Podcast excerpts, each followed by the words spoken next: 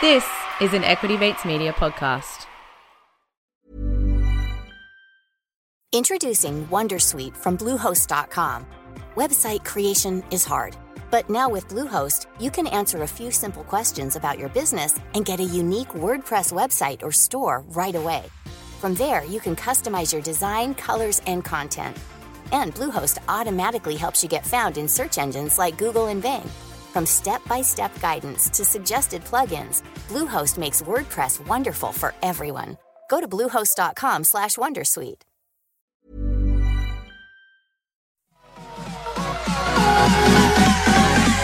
Equity Mind. I will say this about investing. Everything you do learn is cumulative. What I learned at 20 is useful. Equity.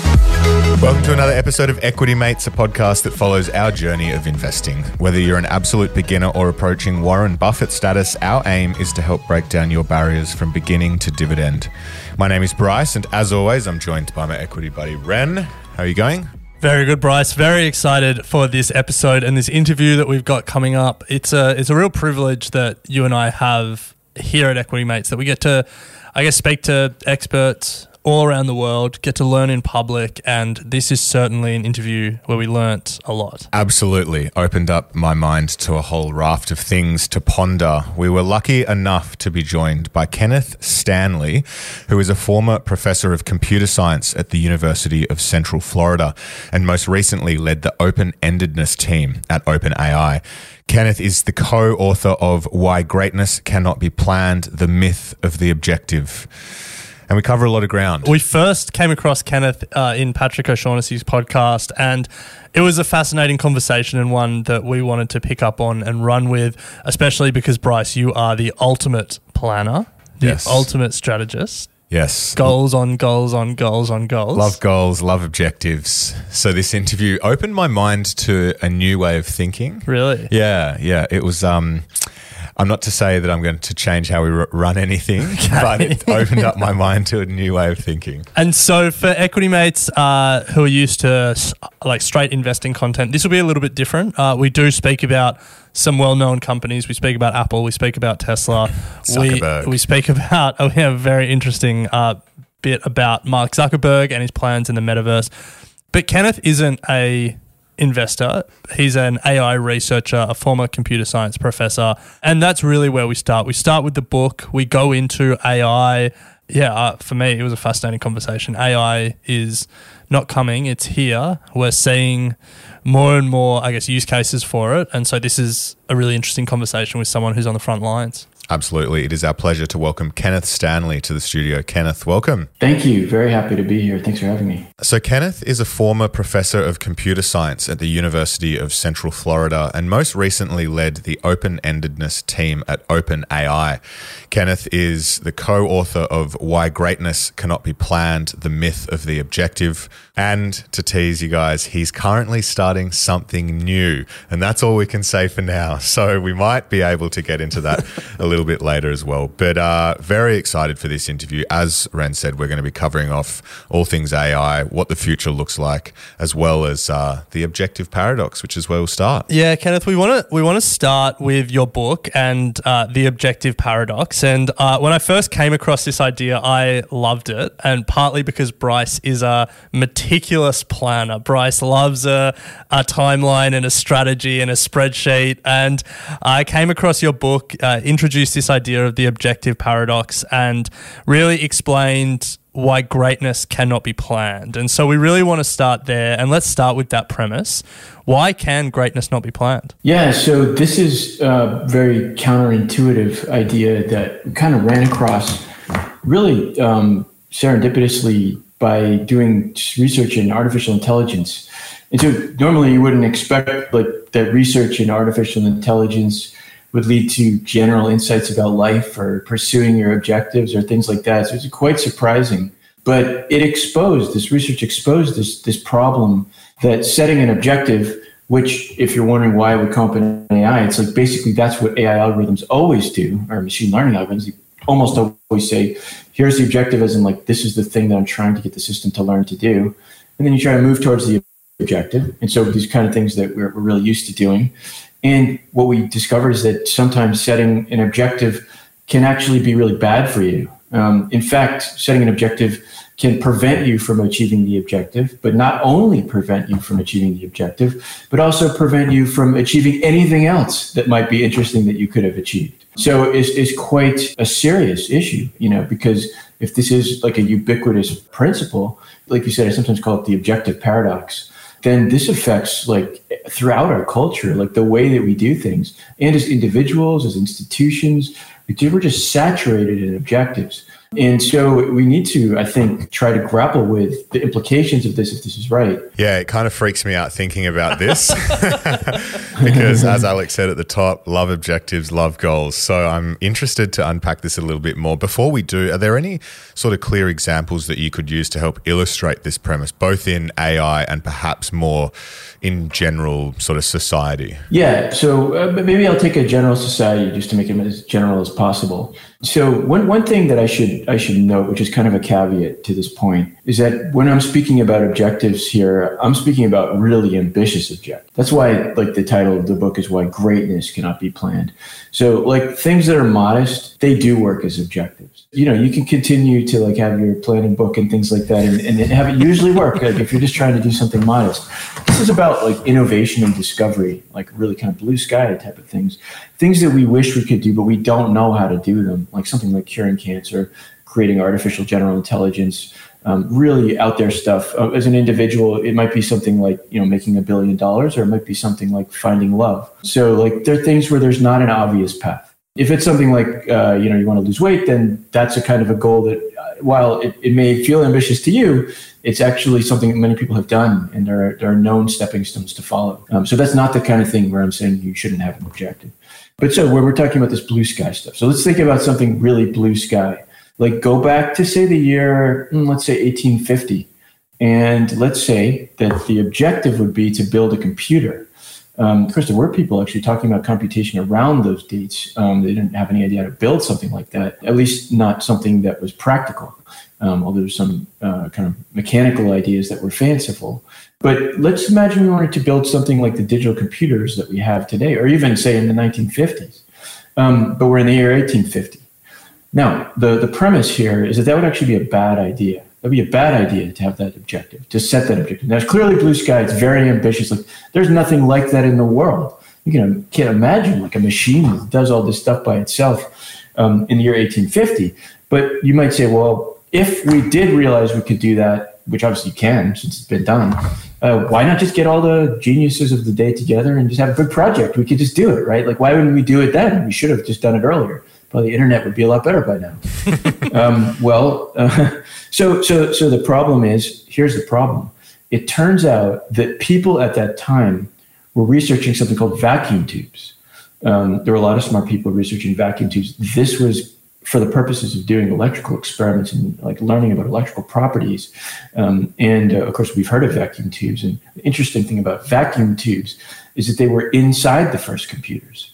Um, and so, like, you basically needed them to get to the first computers, the first computers of the 1940s, um, like the ENIAC, for example.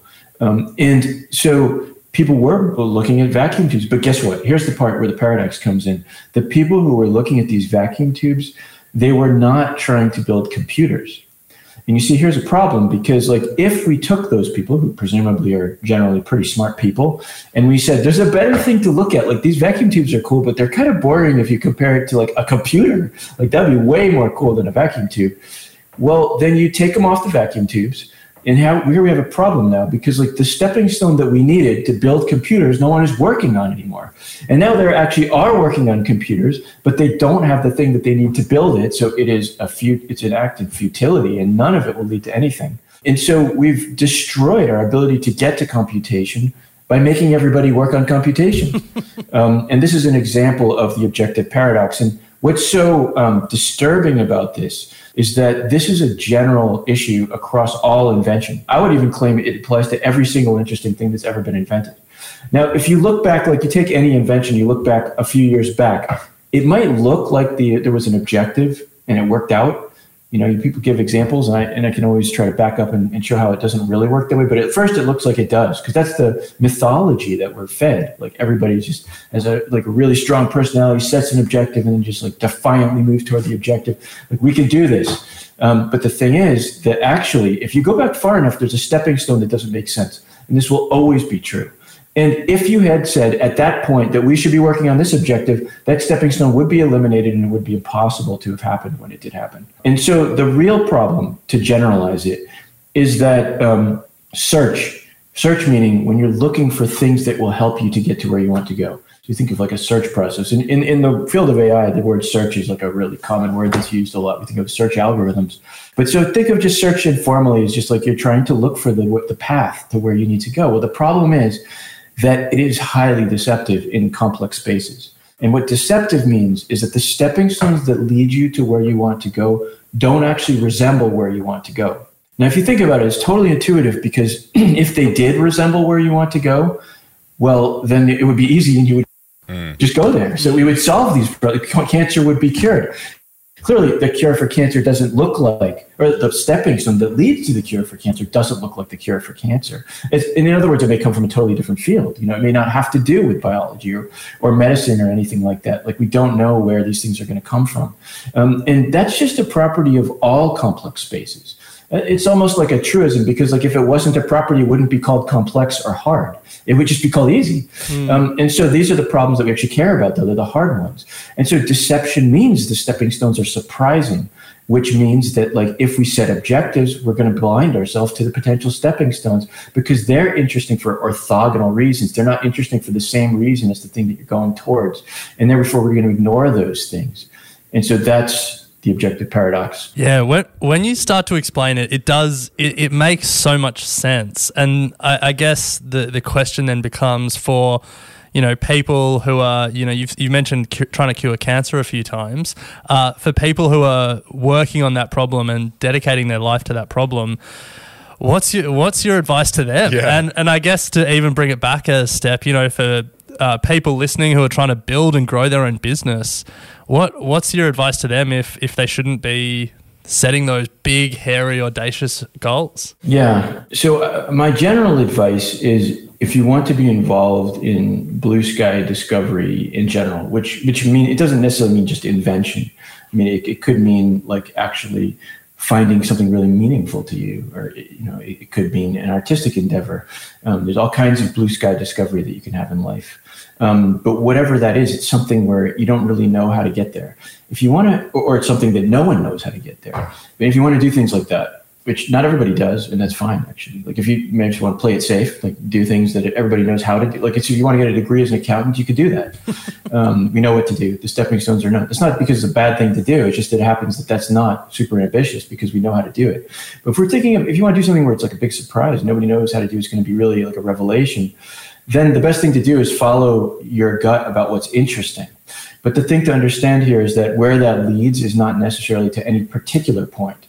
So you can't, I think, you can't say, here's this one thing, which is the thing I'm going to achieve in my life, and everything I'm going to do is going to be synchronized with that thing if it's super ambitious.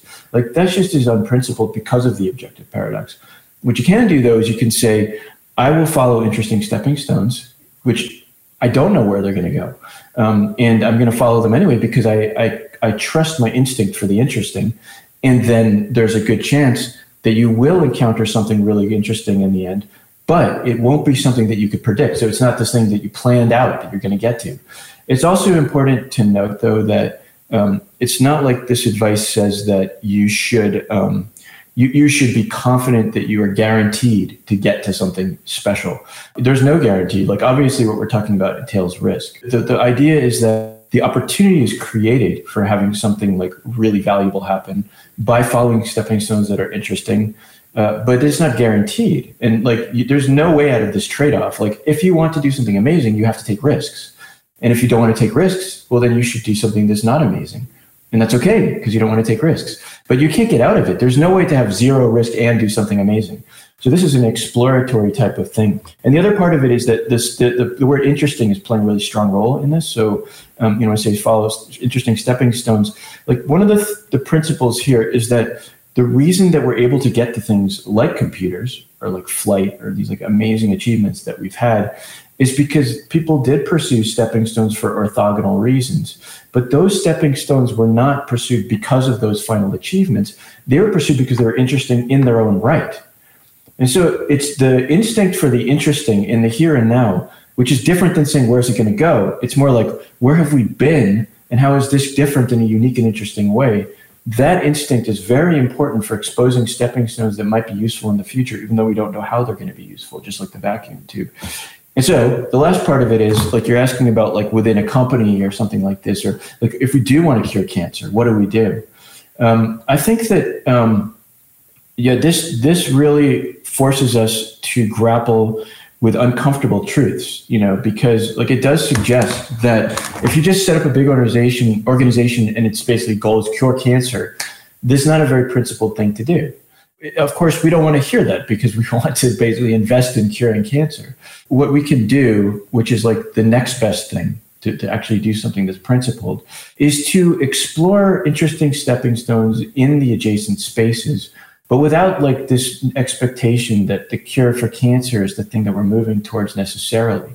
I think artificial intelligence is similar in that like there, it isn't harmful to explore around the space of like alternative intelligent systems but we might admit that we have no way of knowing that these are going to lead to uh, artificial general intelligence. We don't know, or human level intelligence.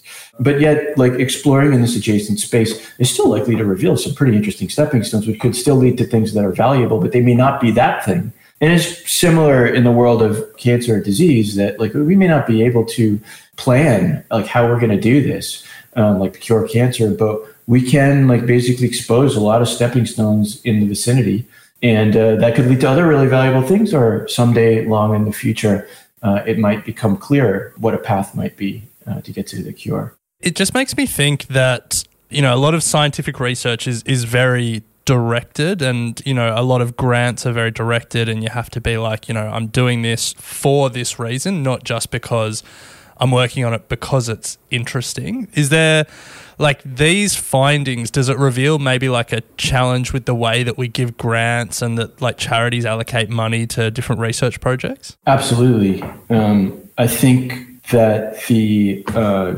grant making um, industry if you want to call it that or the institutions of grant making are probably some of the potentially biggest beneficiaries of this news if they would absorb it um, because they're just severely violating the objective paradox, the way that they think. Um, and this is like ubiquitous across the world. Um, and it's a serious problem for these kinds of uh, industries. Like you have to understand that, like in some industries, objectives are less toxic because the industries are more uh, oriented towards relatively modest aims. Um, and so, so there, this isn't as much of a problem. So, but in something like grant making, like the whole thing is about blue sky innovation. Like that's the whole point. Like to to discover things that we never could discover before. We don't know how we're going to do them. So there, this is very, very relevant and salient. And so, you know, if you look at, and I have a lot of experience with grant making, you know, because I was in academia for like more than 10 years and I was a professor. And in that time, I, of course, had to write, uh, request money and, and write grants, make grant proposals. And so what happens in that process is that you write a proposal, which usually you're expected, and they ask you to say what your objectives are. So there's problem number one. You're basically telling them an objective in an industry where it doesn't make sense to have an objective because of the objective paradox. What it forces you to do, if you really want to achieve your objective, like if you want to be honest about it, which some people aren't, like they don't really expect to achieve their so-called objective. But if you do, then you're going to have to propose something that's easy. Um, and then we don't have like ambition and like real innovation happening. We have status quo type of mediocrity. That's problem number one. And then problem number two is how it's judged, which is basically there'll be a committee that tries to come to consensus over whether your objective is realistic and valuable. And so the problem with a committee, which is, is a very objective oriented form of structure, social structure, because it moves toward, especially when it's moving towards consensus, because basically there's an objective notion of what's better and what's worse. Um, like this objective of like the best idea, you know, the best idea. And when you move to consensus, you just suck out all the diversity. You know, think about it. Like if I have something that's interesting, then I should be splitting the expert opinions and not gaining consensus opinion. And also, what consensus leads towards convergence. You know, it means that we're moving towards an agreement. And so, if there's five people in a room and each one of them has something that they really believe is interesting that's different, if they have to move to consensus, we're not going to get any of those five things. Hmm. We're going to get some washed out happy medium that none of them find fascinating at all. And this is how we're deciding. This is how we're deciding what should be funded.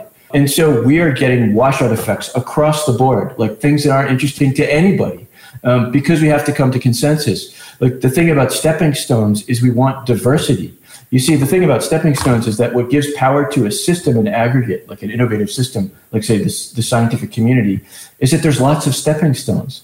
They're the things that you can use to get to the next stepping stone. If there was only one stepping stone in the world, there wouldn't be many places we could go because you could only go from that one stepping stone. So it's the fact we have all these stepping stones, which you could call a repertoire an archive. It's like all the achievements of humankind over the eons. Like those are the stepping stones at our disposal that's why we can get to so many places. But when you go through a filter of consensus, what you're tr- what you're doing is converging down and getting rid of the diversity. And the thing is, like the thing that's for you individually, like really triggering, like the thing that could lead you on like an adventure of serendipity is just unique to you. It has to do with your background. It's unique to you a separate committee of people will not actually have the same thing that could lead to their serendipitous journey. And so they can't tell you what's going to be really important to you. So the whole thing is just totally unprincipled uh, for the purposes that it supposedly set out to achieve. Mm. Um, and it should be, it should be, in my opinion, completely reworked uh, from the ground up. Let's allocate some for doing things in the conventional way. I mean, if you're scared, you don't want to give up your objective security blanket fine, like, let's have like 50%. I don't know. It doesn't matter the exact percent. Just do things the old fashioned way. Fine. Like I, I'm telling you, it's not that great, but you'll get your mediocrity and it usually will work.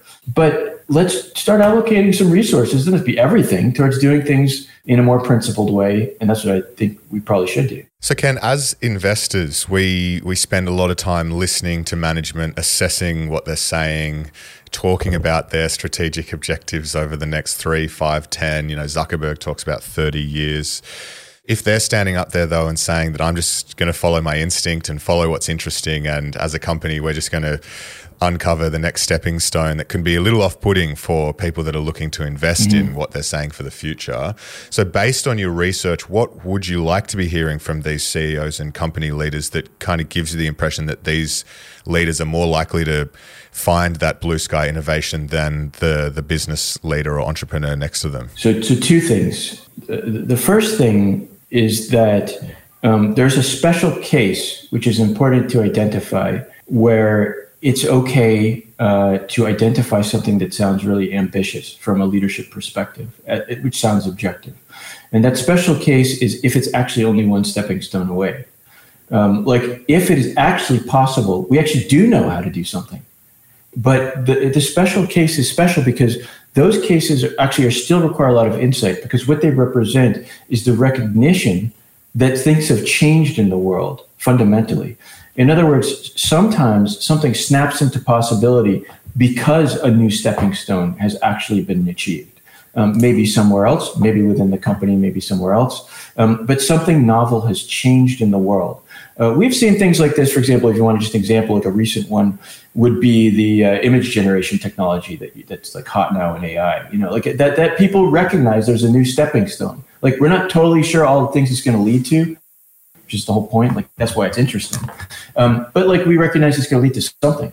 Um, and now someone is going to come out there and say things have changed, and then realize what it actually does lead to. In other words, we don't need new technology. That is the new technology, but it enables something that we didn't realize was possible before then that's a, I think that's a great foundation for doing something innovative and, and maybe even like a new venture, um, because it's like you realize before anybody else that something snapped into possibility, and it's not like there's no uh, nobody's any idea how we're going to do it. Like we can do it, and you can convince you know for an investor, for example, you convince your board or something like we could do this. Um, and and then that's that's principle. It's only one stepping stone away. So the things that I'm talking about are more than one stepping stone away. But those that special case is important because I think it accounts for most of what we call visionaries, like people who actually created something like that seems incredible that we assign this mythological story um, as like these amazing um, visionaries who could see multiple stepping stones away and like got to it. Like I think the truth is they didn't see multiple stepping stones away. No one can do that. Um, there's no one omnipotent like that. What they did see is that something just snapped into possibility, and so that's something like a Steve Jobs and an iPhone. You know, like the technology was all there, and he'd been exposed around Apple to it like for years. He'd seen it, and so he just realized that, he could build this incredible magical thing like right now. It's actually possible. And of course, more goes into it than that. And there's a lot of design and stuff like that. But that's the real thing that's going on there, as opposed to it's like we're in the Stone Age and somebody's like, let's make an iPhone. Yeah. That, that would be very visionary, but like impossible.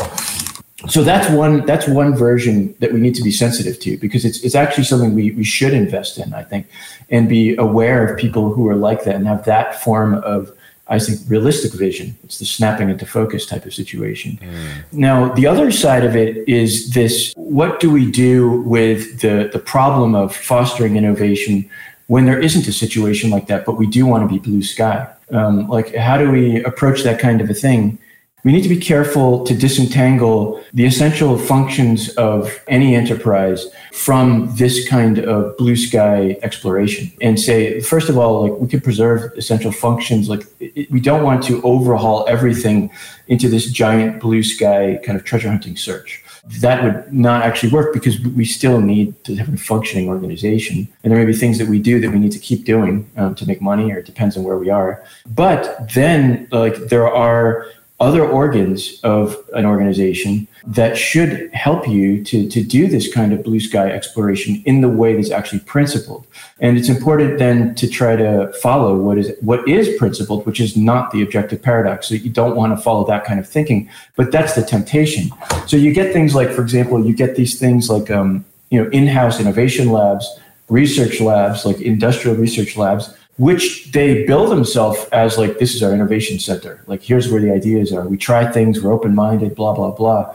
But the truth is like you go to those things and somebody somewhere probably talking to the head of the lab is saying oh uh, you know um, how's this going to affect the bottom line? Like write a report. Write a report to us you know and um, we just want to it's not like we don't want you to do research. We do but just show us like basically how we're going to fulfill our objectives because of all the stuff you're doing. And it subtly it's subtle but it makes it transform back into an objective organization again. Like the innovation center itself is now an objective organization and you're back to mediocrity. Everybody's thinking like i got to justify myself with an objective that's aligned with the company and where it's going and so forth and so on. And by the way we should we should keep in mind that like it's essential to survival for i think especially larger organizations to have some innovation organ like that's really important because there's constantly this threat of disruption in it, like especially in technology. And so you do need to think about this. What we end up with is we end up with these kind of like mediocrity pursuing like um, veneers of research that are not really doing anything innovative. And often there, there sometimes is real you know innovative research i'm not i don't mean to be ridiculously pessimistic here it does happen but it usually happens despite that not because of it um, like people find a way around you know? It's like i mean professors do this too like they'll they know how the grant system works and that is utterly ridiculous. So they write the thing to, to fit the model and they just do what they really wanted to do where they get the money. Um, it's an open secret. Um, and so like you know people step around the, the, system and find ways. So innovation is happening still even in these orgs that, that i'm criticizing.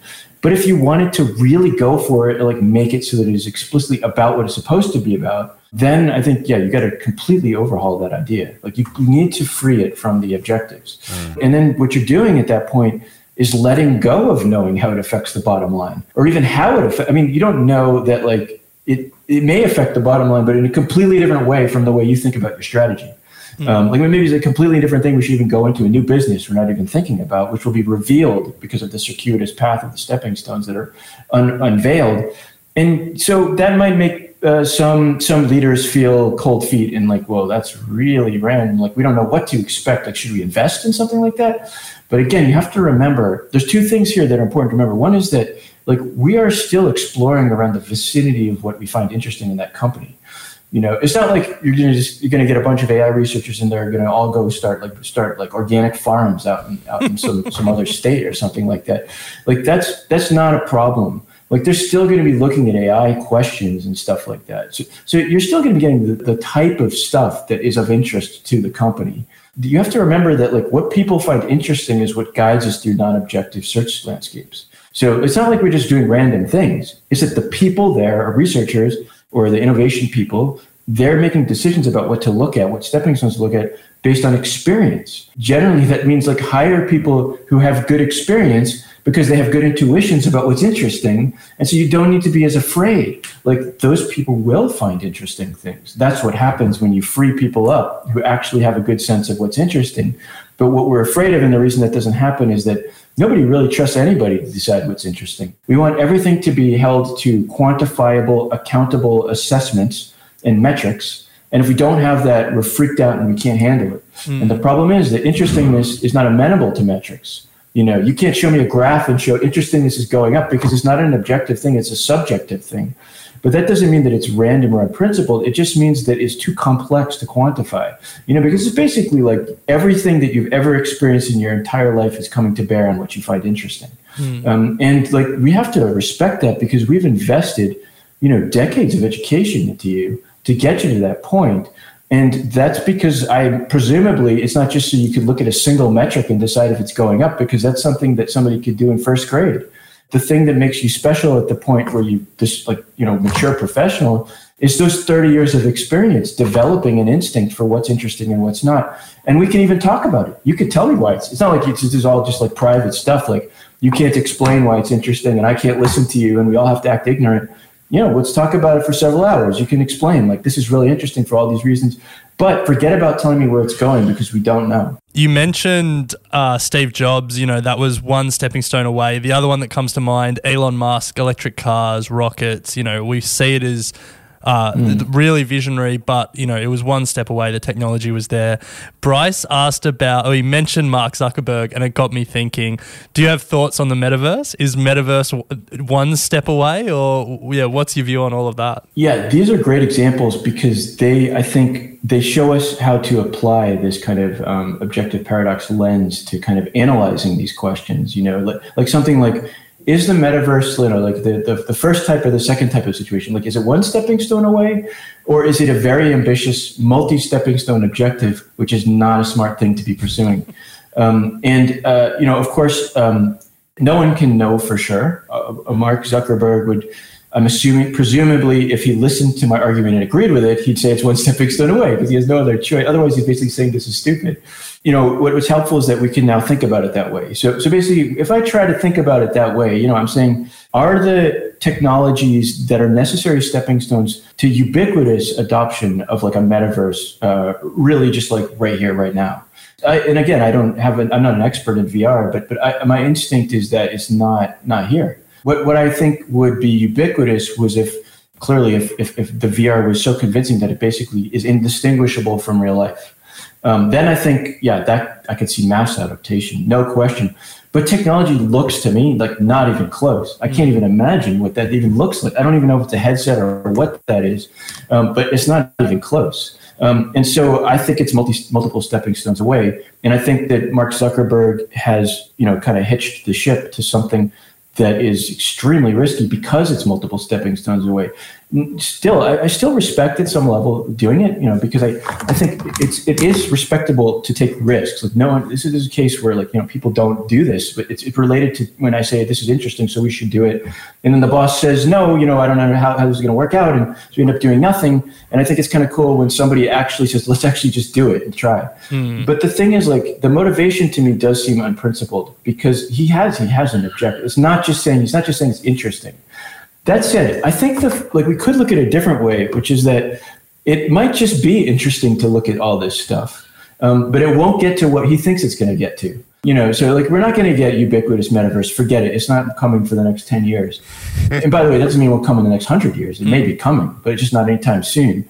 But even though we're not going to get there, we might get to somewhere else because it's such an expansive thing, and there's so many stepping stones being unveiled, and like we're investing so much money yeah, some of the things on the road are going to be valuable, and so that's still possible. You know, there, there could be. It's not. It's an all or nothing kind of situation, but uh, you know, on the face of it, I'd say um, it's not. It's not a really great objective bet um, mm-hmm. because it seems to be too far away, and we see examples of this all the time. You know, it's all about timing because you got to know if it's one stepping stone away to do something like this. So, like self-driving cars are another one. You know, go back to 2017 or so Like everybody's saying self-driving cars, some people saying right around the corner, including Musk, although Musk's been right about some things. So this is not a, a, an overall personal attack about him in general. But on that one, you know, it's just not right around the corner. Like the technology wasn't one stepping stone. We were overestimating what was there. Um, and here we are five years later, and we still don't know when this is going to happen. Um, and you know, artificial or artificial general intelligence, um, like the kind of holy grail of AI, is, is also like this. You know, where like there are entire organizations and companies that are focused on this. And um, because it's just full of interesting stepping stones much value will be created. But whether it will achieve that like that is an objective kind of a question. It's completely jury is out on that. There's no way of there's no way to be confident about that. Well kenneth we want to turn to ai but before then we, we'll just take a quick break to hear from our sponsors. Say hello to a new era of mental health care Cerebral is here to help you achieve your mental wellness goals with professional therapy and medication management support. 100% online. You'll experience the all new Cerebral Way, an innovative approach to mental wellness designed around you. You'll get a personalized treatment plan from a therapist, prescriber, or both in a safe and judgment free space. Your cerebral therapist or prescriber will outline a customized plan with clear milestones along the way so you can get to feeling your best. With Cerebral, you're not alone in your mental health journey. We're here to empower you to live a fulfilling life. So take that first step towards a brighter future and sign up today at cerebral.com slash podcast and use code ACasts to get 15% off your first month. Offer only valid on monthly plans. Other exclusions may apply. Offer ends July 31st, 2024. See site for details. Introducing Wondersuite from Bluehost.com. Website creation is hard. But now with Bluehost, you can answer a few simple questions about your business and get a unique WordPress website or store right away. From there, you can customize your design, colors, and content. And Bluehost automatically helps you get found in search engines like Google and Bing. From step-by-step guidance to suggested plugins, Bluehost makes WordPress wonderful for everyone. Go to bluehost.com/wondersuite.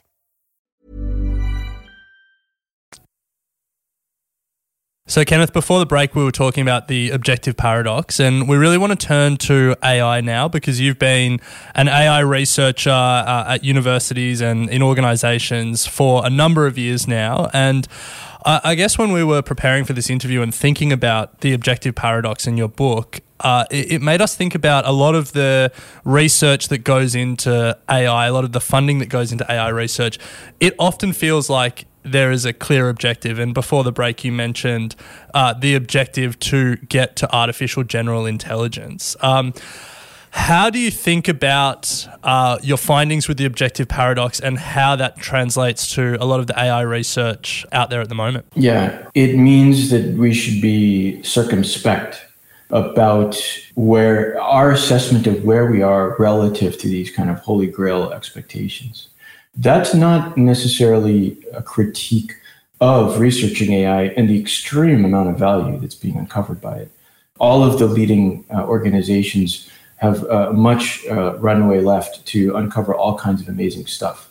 But the question here is are we going to get to AGI? That's just like, we don't know anything about what the stepping stones are like that lead to AGI. Now, there's some people who think we're one stepping stone away. Okay, so there are people who think that you know, if, if you buy that, then then it is it is it follows that like yeah, we should just invest and get there.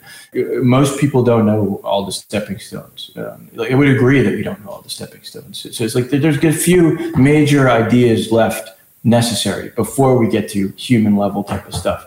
Um, and so it's um, it's totally speculative. Um, like when somebody says, you know, it's right around the corner, and I mean, no one has a clue. The unfolding of history is very unpredictable. So it could be that um, you know it, it, might happen within you know next 20 years or something because some major breakthrough happens that we don't know what it is some idea like einstein level idea. Um, but it's not the kind of thing that you can facilitate or predict. Like you can't say this is when this is going to happen if we put this much investment into it. And so and we don't know how many einstein level ideas we need. We may need several in a row. We may need dozens in a row. I look at it as, as something where I, I, basically don't know. I, this is a position I don't hear that often from experts. Usually they have a strong opinion, um, like this isn't working, it is working. Like I would say, I, I don't know. Like we just um, this is this is an objective paradox situation. Uh, we don't know what the stepping stones are, and uh, all I can say is that adjacent uh, areas are interesting. But whether to get to the Holy Grail, we have no idea right now. So, Ken, we're seeing some really exciting recent developments um, in AI come through, including GPT-3 or sort of natural language processing for those that uh, are listening along. W- what are you most excited about at the moment? What's really uh, promising is this idea of amplification of human creativity in general at the moment um, with current technologies. Current technologies, they're not like people. I, like I don't think of them as like you know like slightly stupid people or slightly younger people or something like that. Like they're just not like people. Um, so it's not like a child or something. Like like GPT or any of these language models, not like something that I don't think it's a clear analogy in humanity. It is something. It is something some fairly alien, um, which does do interesting things, but it's got like these holes that we still don't fully understand. You know, because these are conceptual holes. Like there are things that are hard to articulate because we're not even used. They don't really exist in our normal experience of life to to, to interact with a being who has these holes. So they're not fully understood yet, and they seem to relate to really getting into like heavy analytic kind of logical deduction that it's just things break down. They're unreliable in ways that can be unpredictable, and this is therefore concerning currently. The thing is, though, that they have enough of the veneer of human intelligence that they can reveal things to us that clearly are revelatory. Like the art stuff you know it, it's there's the things of value that are being generated. Um, and um, language generation uh, wouldn't want to leave it alone. I wouldn't want to be friends with something like that or try to become friends. In concert with humans uh, interesting things can come from that. Um, it's a, it's it's an ideation machine if used carefully and right and so this is actually, I think, a really kind of virtuous use of AI is in the process of human ideation. Because if you think about it, like there's a depressing like version of AI where it takes over for us. And then we're just basically like toys or, or pets or something that get taken care of. Uh, like we don't basically have any reason to be here anymore. Um, we, creativity has no point because every anything we might create is just sucks compared to what it would create. So no one's going to pay attention to anything a human creates anyway. Like it's kind of depressing. Like it's basically there's no, there's no point. And you know, I don't think we as human beings um, just thrive only on consumption. Like we just want to you know consume media all of our lives and never output anything. Like output's really important to well-being, I think, and production. And so, in some ways, like the idea that AI becomes a companion, but where the first class part of it is us that's to me more virtuous in a way because it preserves like what the needs of human nature are, which is to be producing things, but just facilitates and amplifies that ability. And we have this opportunity, it's, it's clear it's starting to happen that people can participate in areas where they couldn't have before um, like art or music or things like that because of having these facilitators, these AIs that help them to express themselves in ways that you would have had to have a lifetime of professional experience to do before. And that does seem exciting. To get even more specific, like one thing that I'm, I mean, we've seen a lot of art, but man, music is just ripe for it. It's going to be really interesting, I think, if, like, for example, you on your own, assuming you're not a professional musician, could just sit in your bathroom and sing into your phone and then like a few minutes later you've got a fully professionally produced top 40 rock song.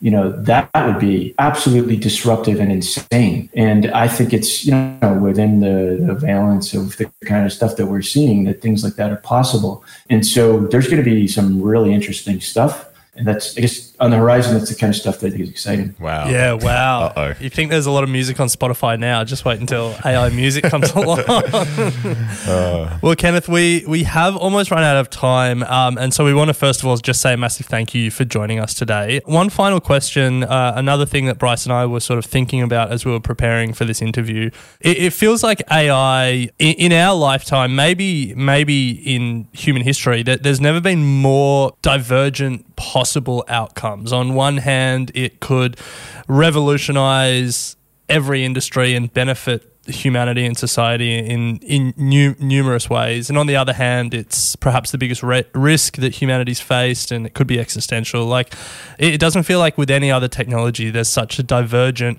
set of possible outcomes. And then when you overlay the objective paradox, where you can't create objectives, and innovation and development is often a set of unintended consequences. Um, how do we properly manage the development of AI, the risk of AI, when we can't set clear objectives and it's often the unintended consequences that matter? Obviously, the answer to that question is, ex- extremely complex, um, so I don't have a full answer to it. But I, I, do think that that this, this these insights about non-objective search, the objective paradox, why greatness cannot be planned, do actually uh, bear on that question, because you know, it, it relates to open-ended systems, which actually that's the area I come from within AI, is what we call open-endedness.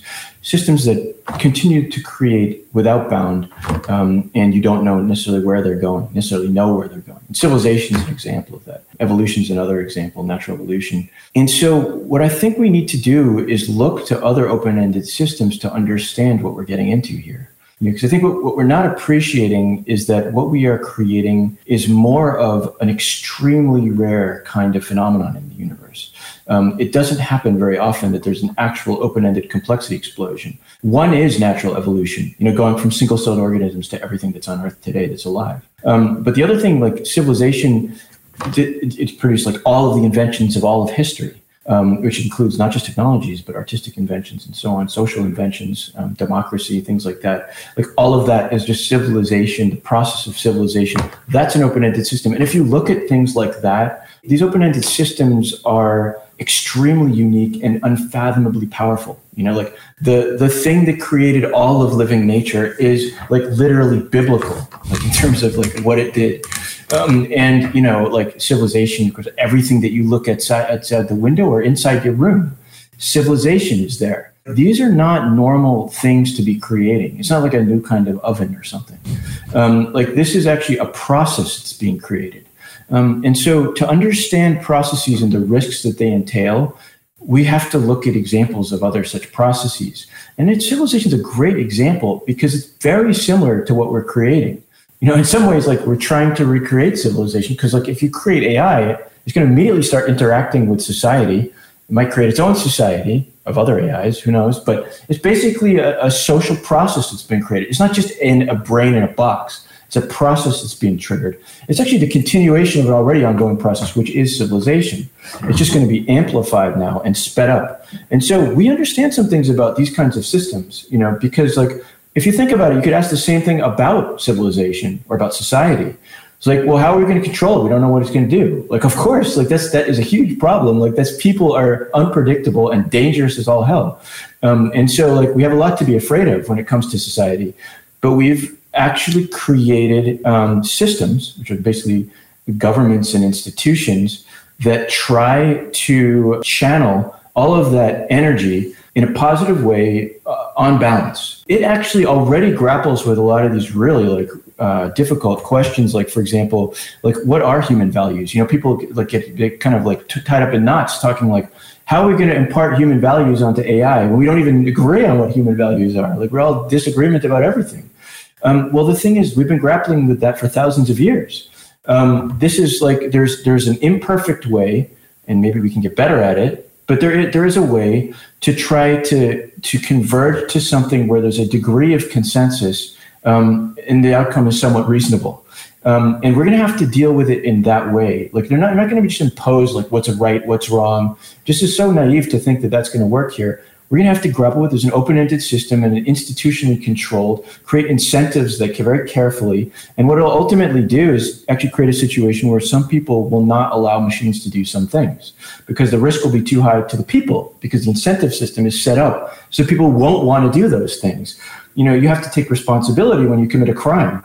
Or if you do something really dangerous you don't mean to hurt anybody but if you do hurt people well, it's your fault. You know, you're going to be responsible. It still has to stay that way, even when there's AI in the game. Mm-hmm. And so, like, we have to figure out how to arrange things in that way so that the incentive system goes down to a case by case basis, and people on balance and the institutions sort of bend around all of the complexity of what's going to emerge. Well, Ken, you have left us with a lot to think about, that is for sure. Have thoroughly enjoyed our discussion today, covered a lot of ground. And uh, as people, or as, as Ren and I try to grow our own business and think about objectives and uh, No- bl- blue sky thinking, no more goals. blue sky thinking will uh, definitely have, uh, yeah, as I said, left us a lot to ponder. So, uh, for the Equity Mates community, Kenneth's book is Why Greatness Cannot Be Planned The Myth of the Objective. If you'd like to uh, go and find that and read that in more detail. Uh, but, Ken, it's been an absolute pleasure. Um, thank you for sharing your time with us today. Likewise, uh, really enjoyed being here. Thanks for having me. Thanks, Ken. You have been listening to an Equity Mates Media production. In the spirit of reconciliation, Equity Mates Media acknowledges the traditional custodians of country throughout Australia and their connections to land, sea, and community. We pay our respects to their elders, past and present, and extend that respect to all Aboriginal and Torres Strait Islander peoples today. This podcast is intended for education and entertainment purposes. Any advice is general advice only and has not taken into account your personal financial circumstances, needs, or objectives. Before acting on general advice, you should consider if it is relevant to your needs and read the relevant product disclosure statement. And if you're unsure, please speak to a financial professional. The hosts of this podcast and their guests may have positions in the companies mentioned. Equity Mates Media operates under an Australian Financial Services Licence 540697.